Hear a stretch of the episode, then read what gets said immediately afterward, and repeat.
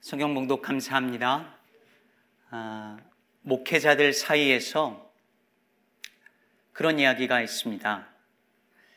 고린도 교회에서 청빙을 받으면 어떻게 하겠는가? 라는 질문입니다. 가겠는가? 가지 않겠는가? 왜 이런 질문이 나왔을까요?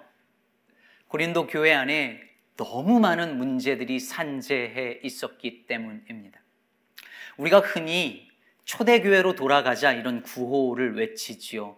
오늘날 교회가 이러면 안 된다. 초대교회로 돌아가야 한다.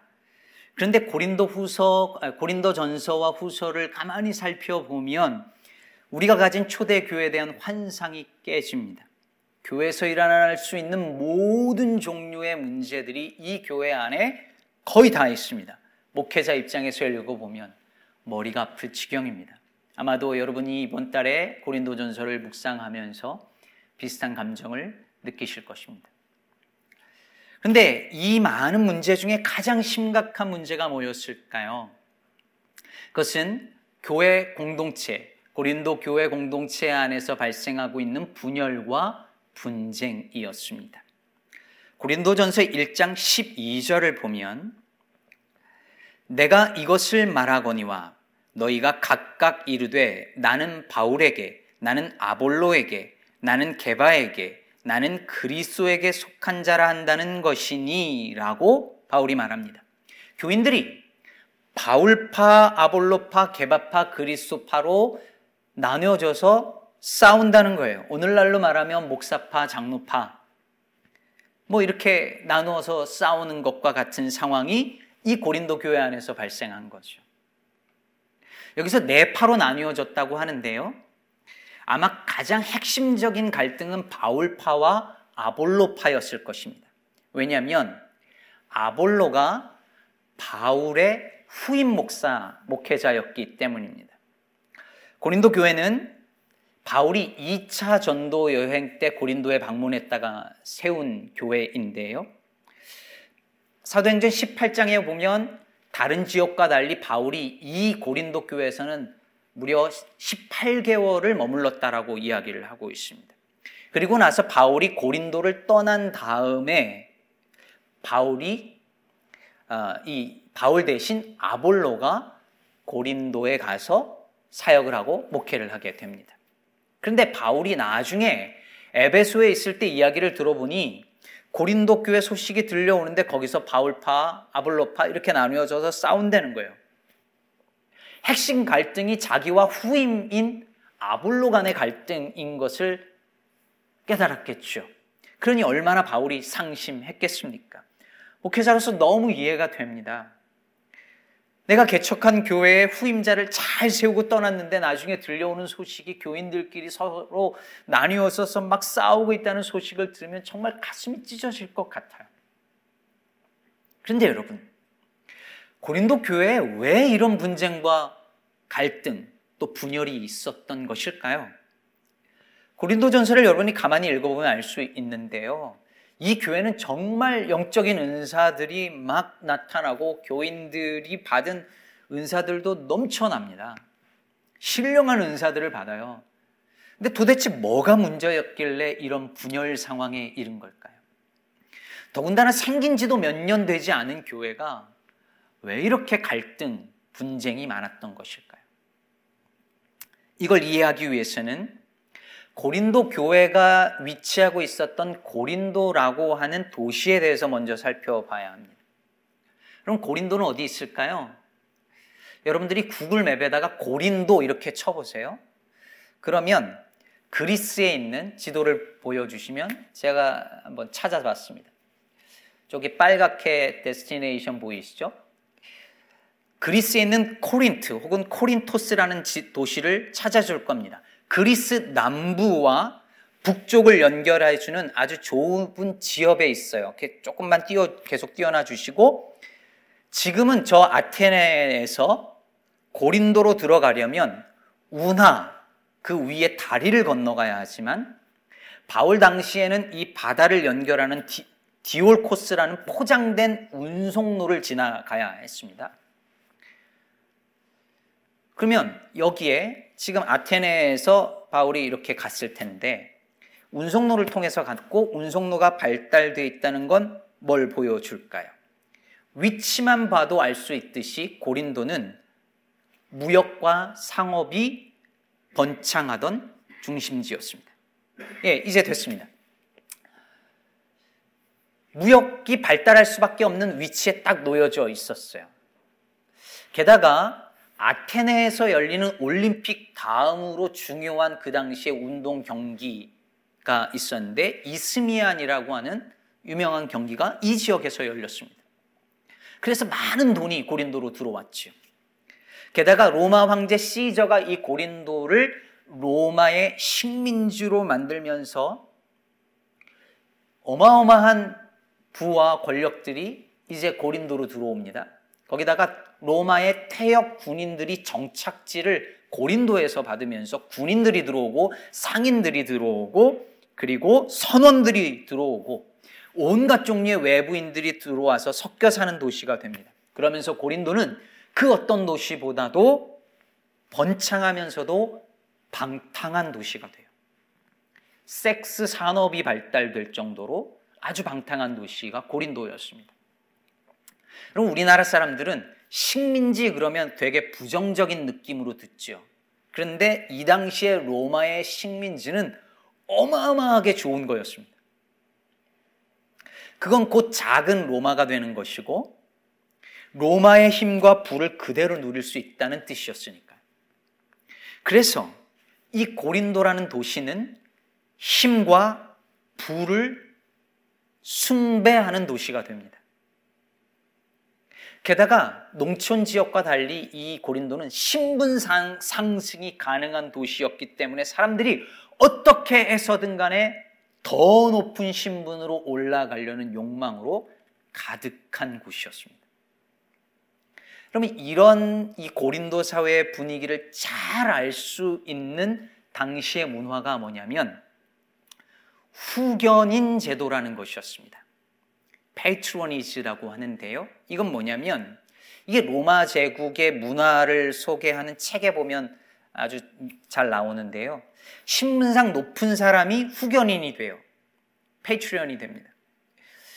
그리고 어, 신분상 낮은 사람이 피후견인이 됩니다. 그래서 후견인이 피후견인을 법적으로 혹은 경제적으로 혹은 행정적으로 지원을 해주고 그리고 피후견인은 그 도움을 받습니다.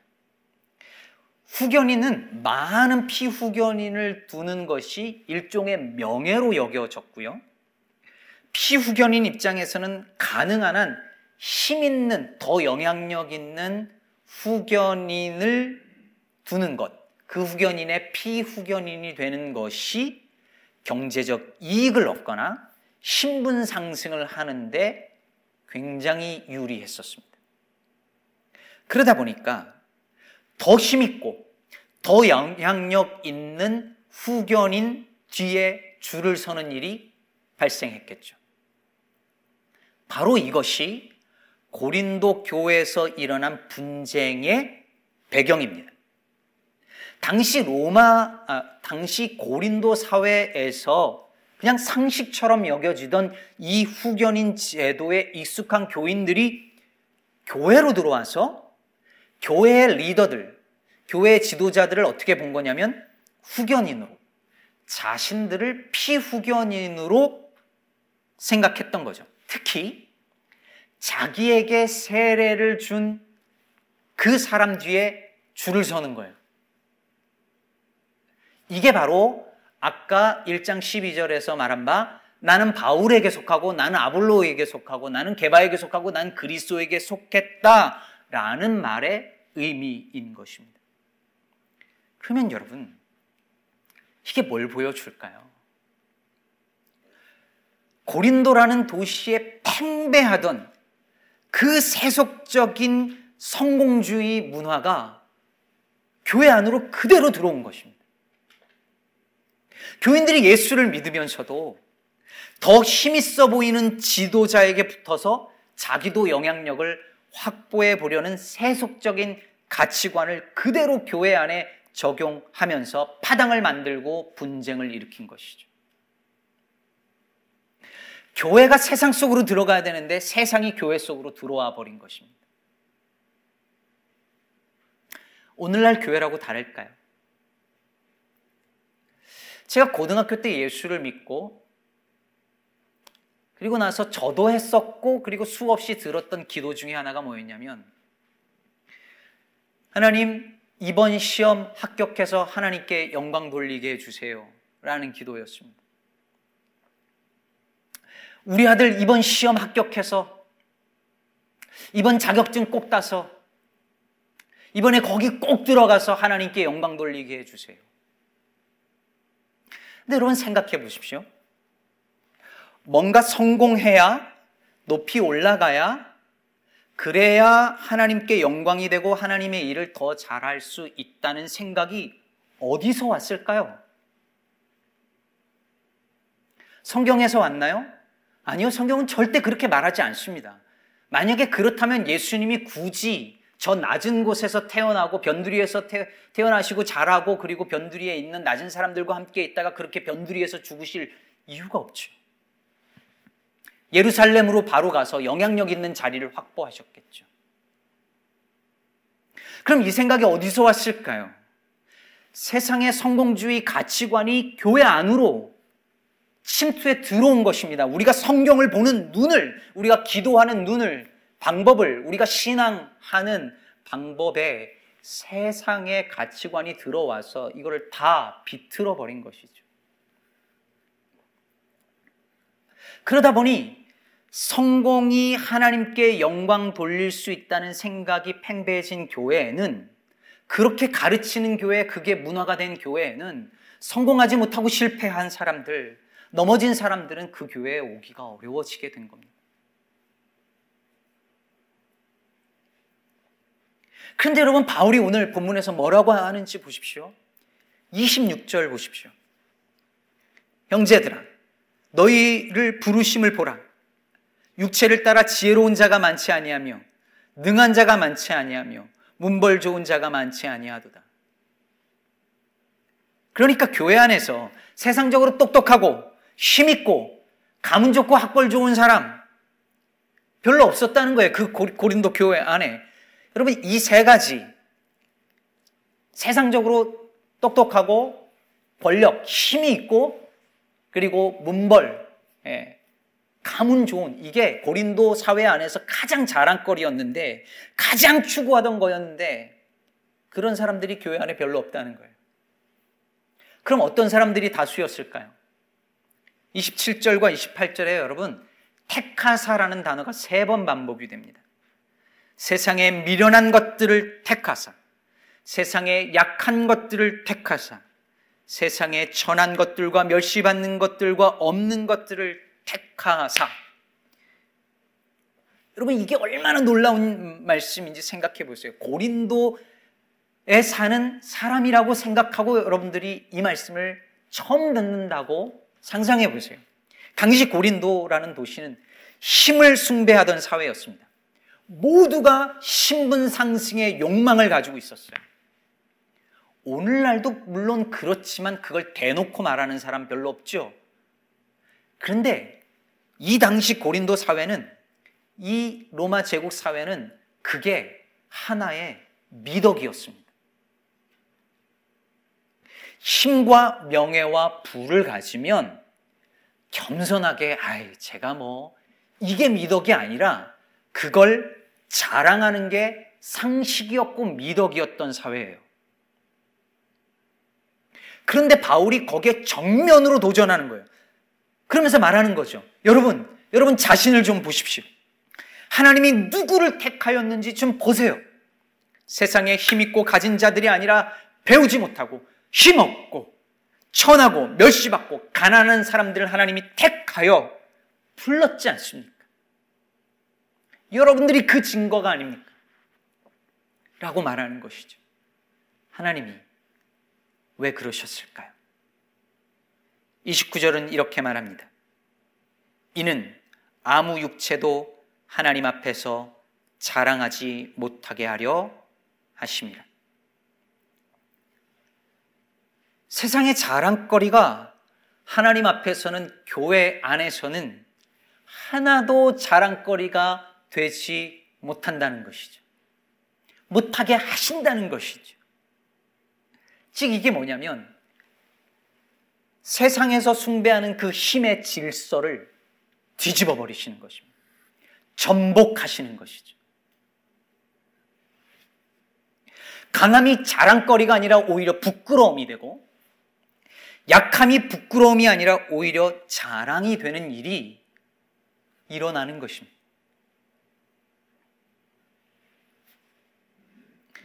최근에 알게 된 찬양 중에 나의 약함은 나의 자랑이요 라는 곡이 있습니다. 나의 약함은 나의 자랑이요. 나의 실패는 나의 간증이요. 나의 아픔은 나의 영광이니 그 부르심 따라 내가 걸어갑니다. 나 가난함은 나의 상급이요. 나 미련함은 나의 자랑이요. 나 쓰러짐이 나의 고백이니 그 부르심 따라 내가 걸어갑니다. 세상의 질서와는 정반대의 길을 하고 있잖아요. 근데 이게 우리에게 은혜가 됩니다. 너무 은혜롭고요. 여러분들도 한번 나중에 유튜브를 통해서 들어보시면 은혜가 되실 거예요. 그런데 여러분, 은혜는 되는데 정말 그럴 수 있을까요? 약하고 가난한 거, 그걸 자랑하고 실패한 걸 여러분 사람들 앞에 간증하실 수 있으시겠나요? 대부분 못하고 안 합니다. 자식이 시험에 떨어진 거, 좋은 대학 아니라 커뮤니티 칼리지 간 거, 실업자인 거 말하지 않습니다.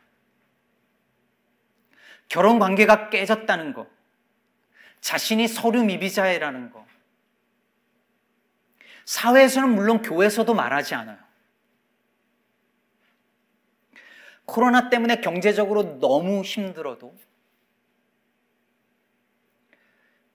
비즈니스 하면서 파산 지경에 이르러도 말 안 합니다. 교회에서도 숨깁니다. 목회자에게도 말하지 않습니다.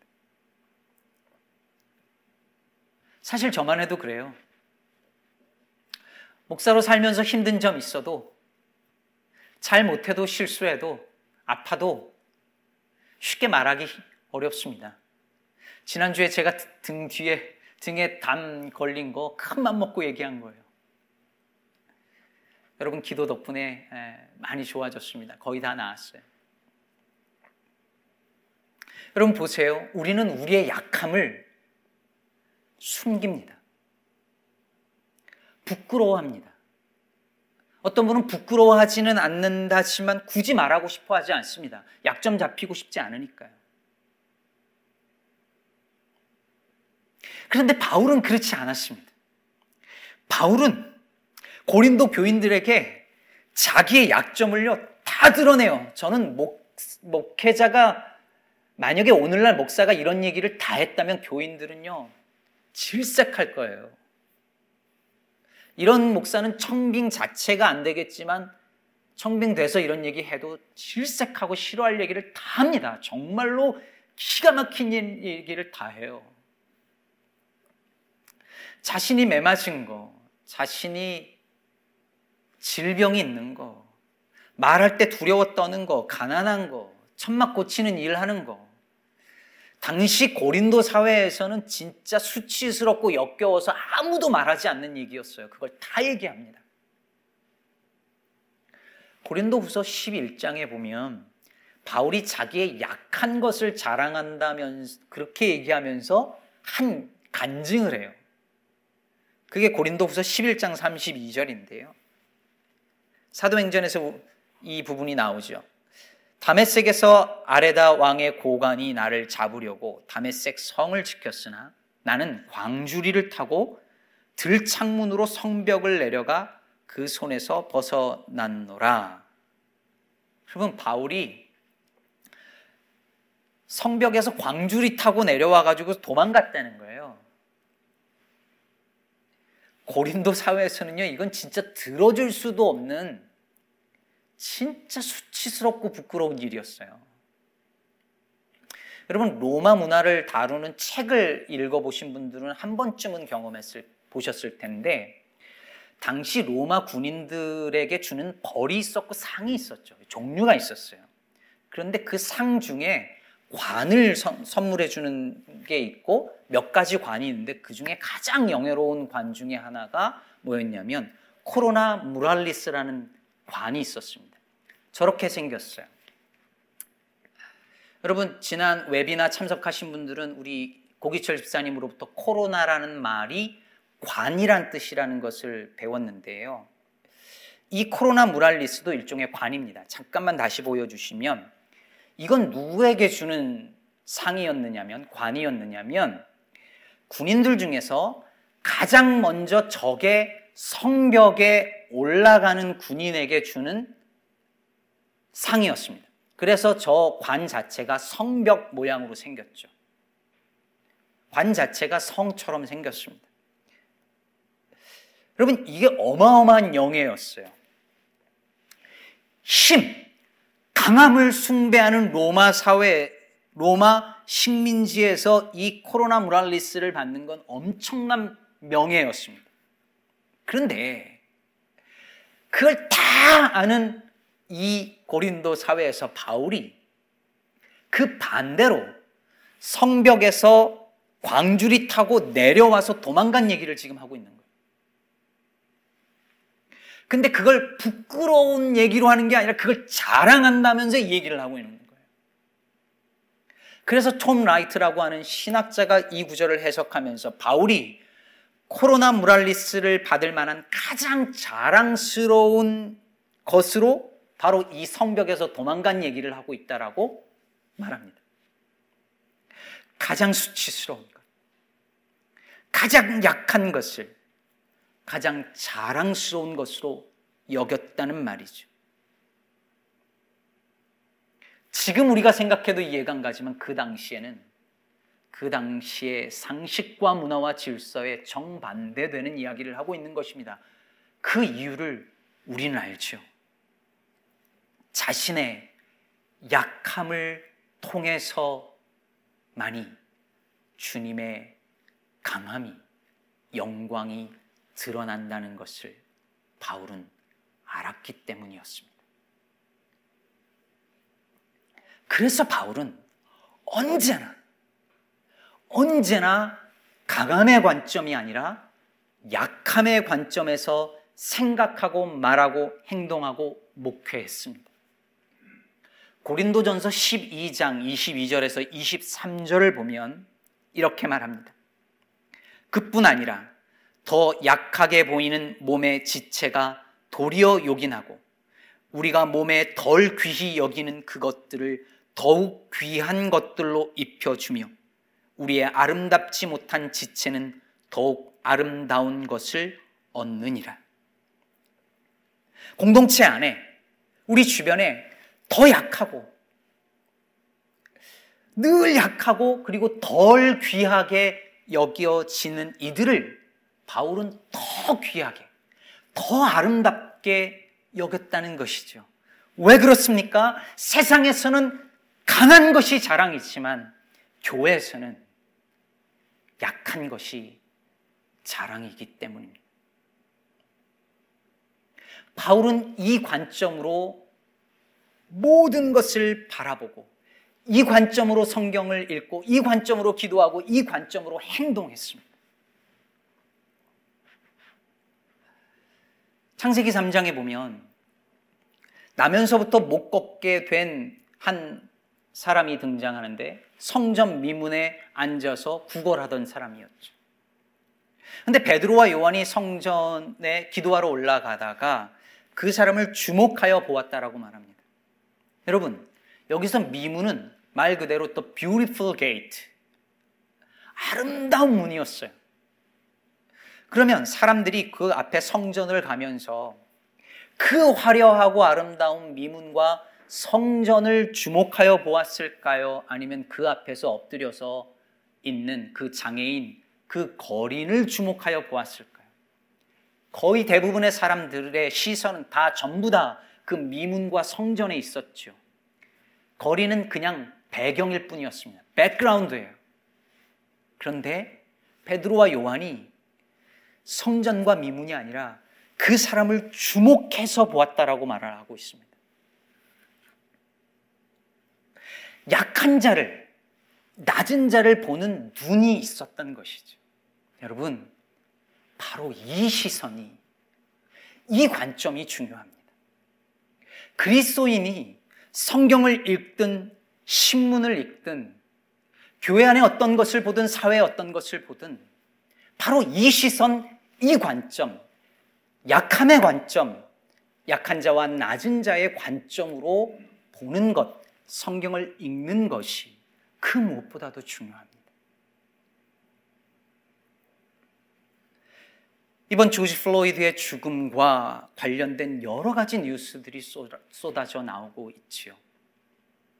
평화 시위도 보여주고 약탈과 폭력도 보여줍니다. 한편으로는 조지 플로이드를 살해한 경찰을 보며 분노하다가 또 폭력적인 모습을 보면 저건 아닌데 싶습니다.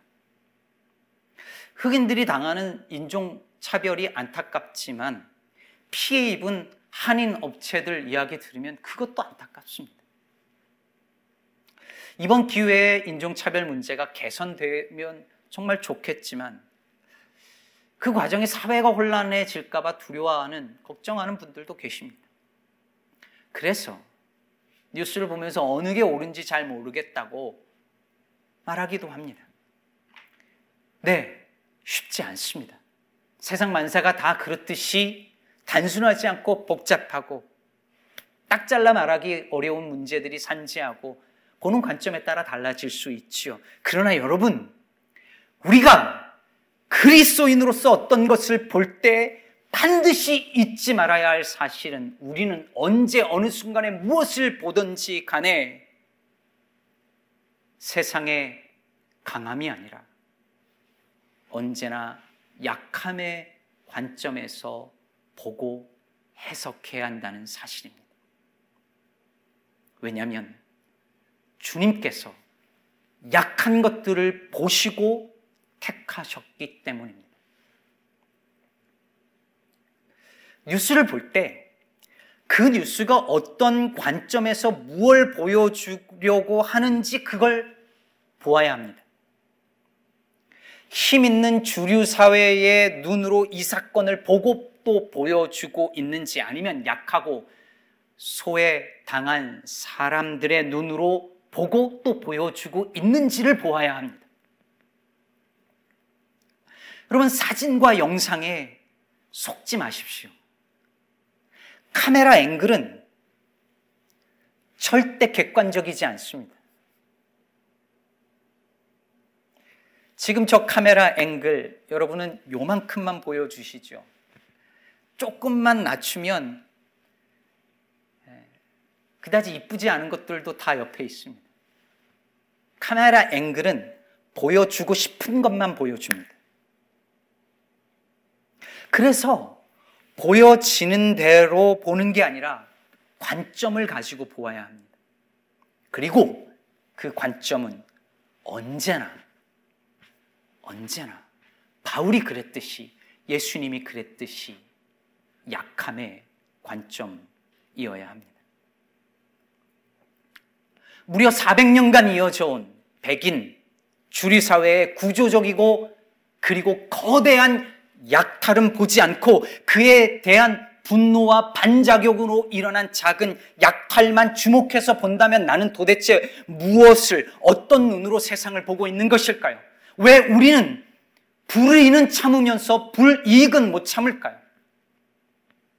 한 나라의 대통령이 그를 지지하건 아니건 한 나라의 대통령이 시위대를 몰아내고 교회 앞에 가서 성경을 들고 서 있는 모습을 카메라가 보여줄 때에 하나님의 말씀이 모독당하는 것을 보지 못한다라고 한다면 도대체 나는 어떤 눈으로 무엇을 보고 있는 것일까요? 그리스도인이면서 말입니다.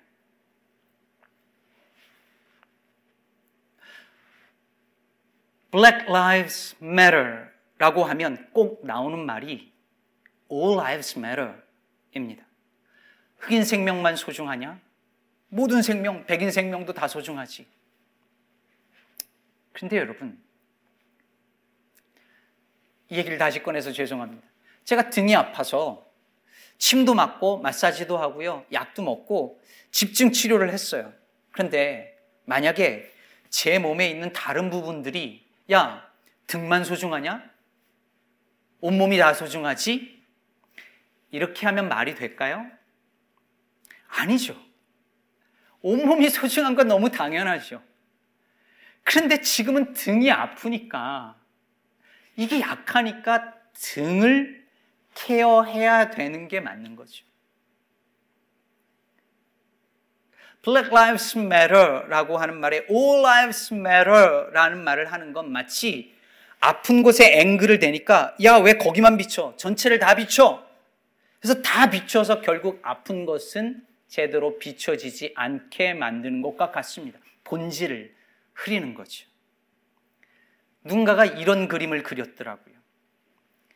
예수님이 99마리 양을 두고 한 마리 양을 찾아 나섰더니 99마리 양들이 불평하며 말하는 겁니다. All sheep matter. 기가 막히죠. 여러분, 여러분 중에 우리 교인 교우들 중에 누가 힘들고 아파가지고요. 제가 그분을 돌보는 일에 막 집중하고 그분 위해서 기도하고 찾아가고 또 그렇게 그 일에 전념을 만약에 하면 다른 분들이 모든 교인이 다 귀하지 않느냐라고 저한테 말하지 않을 거잖아요. 여러분들 그러실 분들 아니잖아요. 사랑하는 성도 여러분, 주님은 모든 양을 귀하게 여기십니다. 하지만 그분의 시선은 지금 잃어버린 양, 지금 위험에 빠진 양, 지금 아픈 양, 지금 약한 양에게 있습니다. 주님의 시선은 거기 있습니다. 우리도 그래야 하지 않을까요? 세상은 아흔, 아흔, 아흔 아홉 마리의 양, 더 많은 양, 더 힘있고 더 돈이 되는 그 양의 관점에서 보고 말할지라도 그리스도인 만큼은 이해 타산이 하나도 안 맞고 99대 1 효율성 따지면서 계산기 두드리는 것이 아니라 그 약하고 그 아프고 그 차별당한 양 한 마리를 보고 찾아가는 무모함이 있어야 마땅하지 않을까요? 왜냐하면 바로 우리가 그렇게 구원받은 사람들이니까요. 강한 것들이 아니라 약한 것들을 택하시는 바람에 저와 여러분이 구원받았으니까요. 지금도 이렇게 능력 없고, 믿음도 부족하고, 잘난도 하나도 없고, 몸도 마음도 다 약한데, 그런데 여전히 귀하시, 귀하게 여기시는 하나님이시니까요. 아니, 약함에도 불구하고 우리를 사랑하시고 은혜를 베풀어 주시는 게 아니라 오히려 약하기 때문에 더 많은 은혜를 베풀어 주시고 그러기 때문에 우리를 쓰시는 하나님이시지 않습니까? 찬송가 563장 가사처럼 내가 연약할수록 더욱 귀히 여기사 우리를 돌아보시는 하나님이시기 때문에 우리도 그럴 수밖에 없지 않겠습니까? 그러니 사랑하는 성도 여러분, 부디 이 은혜를 잊지 말고 세상의 강한 것들을 바라보고 그 관점으로 세상과 성경을 보는 것이 아니라 약함을 부끄러워하지 아니하고 오히려 내 약함을 통하여 하나님의 강함이 드러나는 것을 감사히 여기고 그 약함의 관점으로 성경과 세상을 보고 우리의 약함을 통해서 일하시는 주님을 날마다 의지하면서 약함의 관점으로 세상과 이웃을 바라보는 저와 여러분 그리고 우리 기쁨의 교회 되기를 간절히 바랍니다. 그때만이 우리가 예수 닮은 정말 주님의 몸 된 교회 될 것입니다. 그런 교회 되기를 위하여 시간에 우리 다 같이 한번 기도하겠습니다.